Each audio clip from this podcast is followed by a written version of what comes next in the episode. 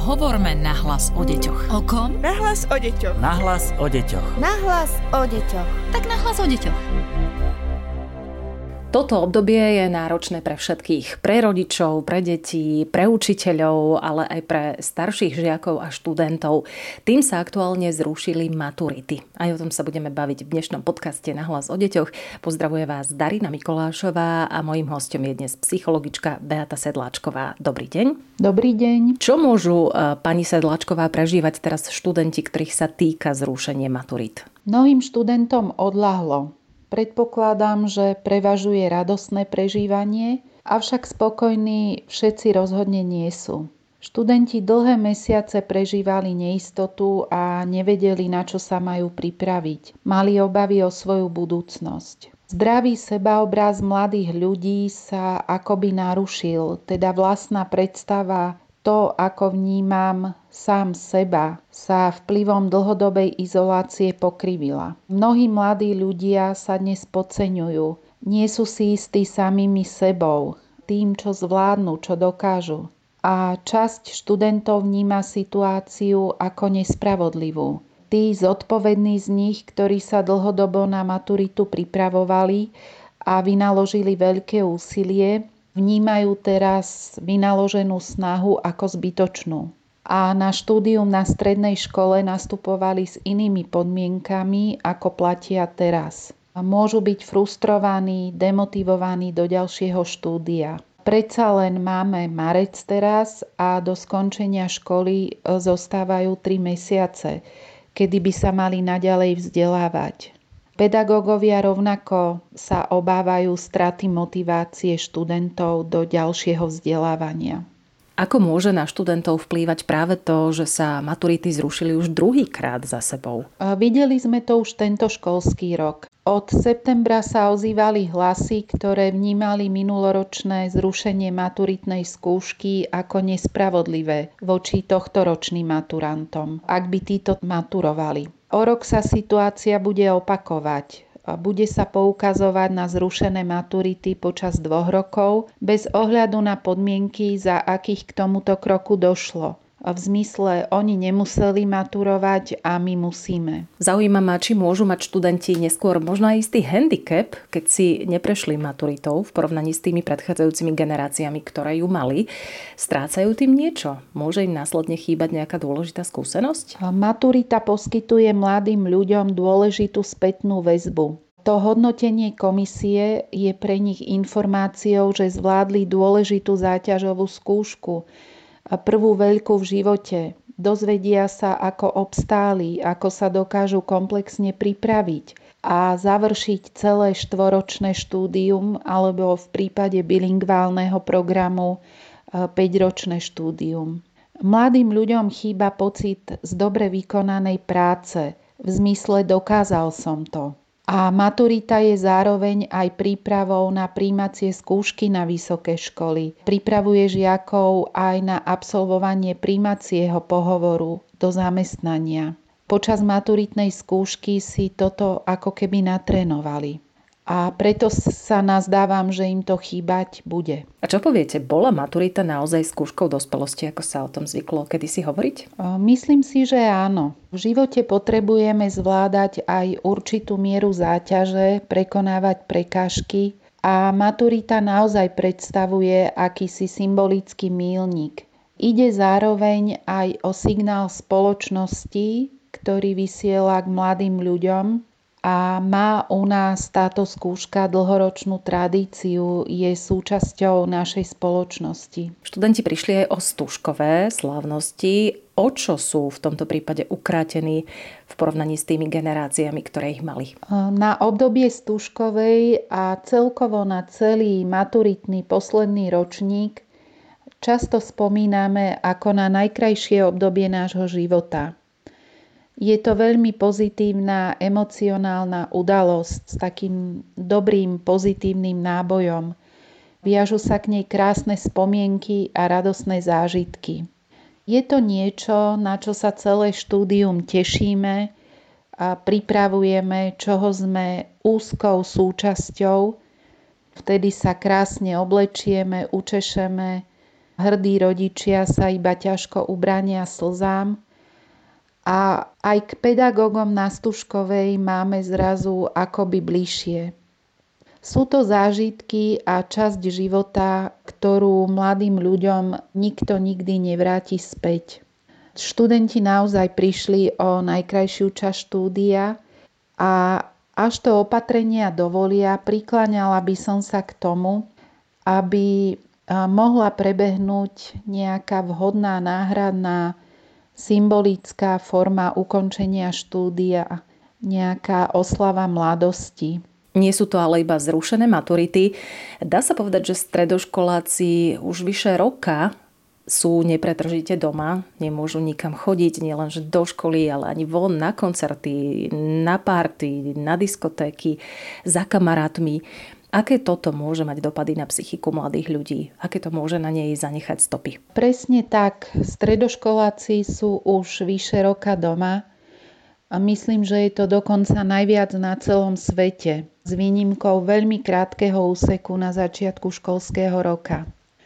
Sily nám dochádzajú postupne všetkým, pretože prešiel už rok epidémie covidu a práve ten rok, ktorý prešiel, je v negatívnom zmysle slova nejakým zlomovým obdobím.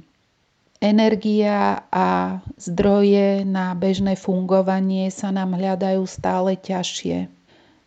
Bežné opatrenia prestávajú pomáhať, ako je udržiavanie optimálneho režimu, príroda, prechádzky, oddych od telefónu, od správ. A celá táto situácia je tak náročná, ako spoločnosť ešte ani nezažili. Mladí ľudia by nemali sedieť doma so svojimi rodičmi, potrebujú prirodzene rebelovať, združovať sa, vyhraňovať sa voči autoritám, búriť sa. Objavujú v tomto období svoju vlastnú osobnosť, prezentujú názory, postoje, prístup k životu. A toto všetko sa nedá v uzavretom kruhu rodiny. Naopak, od rodičov sa musia vzdialovať v tomto období, aby sa k ním potom v neskoršom veku emocionálne mohli zase vrátiť a byť si akoby bližší. V žiadnom inom vývinovom období nie je okruh rovesníkov a sociálne kontakty taký dôležitý a nevyhnutný ako u mladých ľudí, to znamená stredoškolákov v tomto zmysle. Vy ste psychologička vo Výskumnom ústave detskej psychológie a patopsychológie. Čo aktuálne trápi stredoškolákov podľa vás najviac? Vieme, že izolácia sociálna pretrváva a to už veľmi dlhý čas. Bežné opatrenia prestali byť účinné a stredoškoláci trpia stratou sociálnych kontaktov, depresiou, sú frustrovaní, stávajú sa apatickými. Pretrvávajú u nich naďalej obavy o budúcnosť, pretože nevedia, aká bude situácia s vysokými školami. A trápi ich, že im mladosť preteká akoby pomedzi prsty. Prestávajú veriť, že sa situácia raz dostane pod kontrolu. Termíny, ktoré im boli sľúbené, sa posúvajú a menia. Je to situácia, kedy psychické následky už prevyšujú všetko ostatné. A tak ako u dospelých, tí zodpovední trpia stále prísnymi pravidlami a opatreniami, teda v zmysle snažím sa najviac ako viem, rok nechodím do školy, s nikým sa nestretávam, dodržiavam všetky opatrenia a napriek tomu je to stále horšie. Opatrenia sa sprísňujú a ešte nám mladým je vyčítané naše nezodpovedné správanie. Okrem toho všetkého, čo sme spomínali, nemôžu študenti, stredoškoláci a v podstate ani deti ani normálne randiť. Užívať si lásku, dotyky, bosky bez rúšok a podobne. Mnohé vzťahy sa ukončili, mnohé si prechádzajú alebo prešli krízou. Nie sa ani kde zoznamovať, keď tak nad tým premýšľam. Môže to mať následky na ich ďalšie sociálne vzťahy? Na ich emocionálnu stránku a podobne? Áno, Toto sú presne veci, ktoré sa v online priestore nedajú nahradiť. Z psychologického hľadiska sú to práve mladí ľudia, stredoškoláci, ktorí by sa najviac potrebovali vrátiť do škôl a do spoločnosti. Sú doma už najdlhšie zo všetkých žiakov a celej spoločnosti, ale opäť najmä mladým ľuďom, ktorých kritické myslenie, životné postoje a celá ich osobnosť sa formuje, veľmi im škodí polarizácia v spoločnosti. Ak by boli opatrenia zavedené vládou primeraným spôsobom odkomunikované, mladí ľudia by sa stali ich súčasťou. Ak by zohľadňovali prijaté opatrenia ich špecifika, osobitosti ich vývinového obdobia, boli by lepšie prijaté. Aj obmedzenia by boli lepšie akceptované. Avšak chaos pri príjmaní opatrení, konflikty nevedú k nádeji, že sa situácia zlepší. Mladí ľudia ťažko príjmajú aj skutočnosť, ak o ich životoch rozhodujú ľudia, ktorým nedôverujú.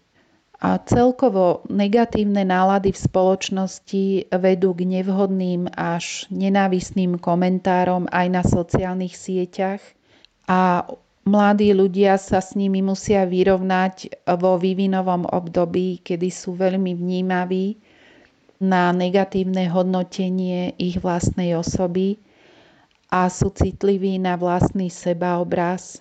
Citlivo vnímajú, ako ich hodnotia iní. Veľa z nich sa obracia v tomto období na psychológov s prosbou o pomoc a po skončení pandémie očakávame výrazný nárast klientov práve spomedzi mladých ľudí. A keby sme chceli pomôcť na záver, ako by deťom a študentom mohli byť teraz nápomocní práve rodičia? Rodičia sa môžu snažiť čo najviac stabilizovať rodinnú situáciu, vytvoriť deťom, teda už dospelým takmer, priestor na zdieľanie, akceptovať ich prežívanie a zároveň im sa snažiť poskytnúť súkromie v rámci domácnosti. Nezľahčovať prípadné obavy mladých, ale prejaviť im porozumenie. Pomáha aj primerane používaný humor, ktorý je špecifický pre tú, ktorú rodinu. No a samozrejme vlastný príklad. To, ako sa nám darí zvládať toto obdobie, v akej psychickej a fyzickej kondícii sa ako rodičia sami udržiavame. Ako sa nám darí s deťmi doma komunikovať, udržiavať a starať sa o náš vzájomný vzťah. To sú všetko mechanizmy pomoci pre naše už veľké deti. Dnes nám radila psychologička Beata Sedláčková. Podcast Nahlas o deťoch vzniká vo výskumnom ústave detskej psychológie a patopsychológie. Ak sa chcete čokoľvek spýtať našich odborníkov, nech sa páči, nahlas o deťoch @woodpub.sk. Podcast Nahlas o deťoch realizujeme v rámci národného projektu štandardizáciou systému poradenstva a prevencie k inklúzii a úspešnosti na trhu práce. Projekt sa realizuje vďaka podpore z Európskeho sociálneho fondu a Európskeho fondu regionálneho rozvoja v rámci operačného programu Ľudské zdroje. Hovorme nahlas o deťoch. O kom? Nahlas o deťoch. Nahlas o deťoch. Nahlas o deťoch. Tak nahlas o deťoch.